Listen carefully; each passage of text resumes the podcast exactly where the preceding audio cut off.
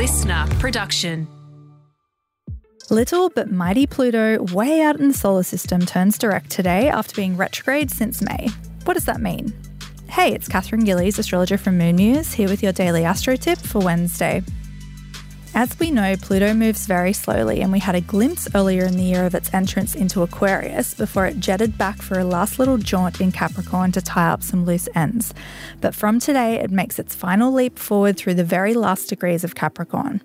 As I've mentioned before, we feel the outer planets most when they're changing directions. So definitely pay attention to any conversations or people that are popping up in your life around today or this week, because that could give you a deeper insight into your own plutonic storyline that may be focused on your relationship to ego, control, power, and any obsessive fixations you may have.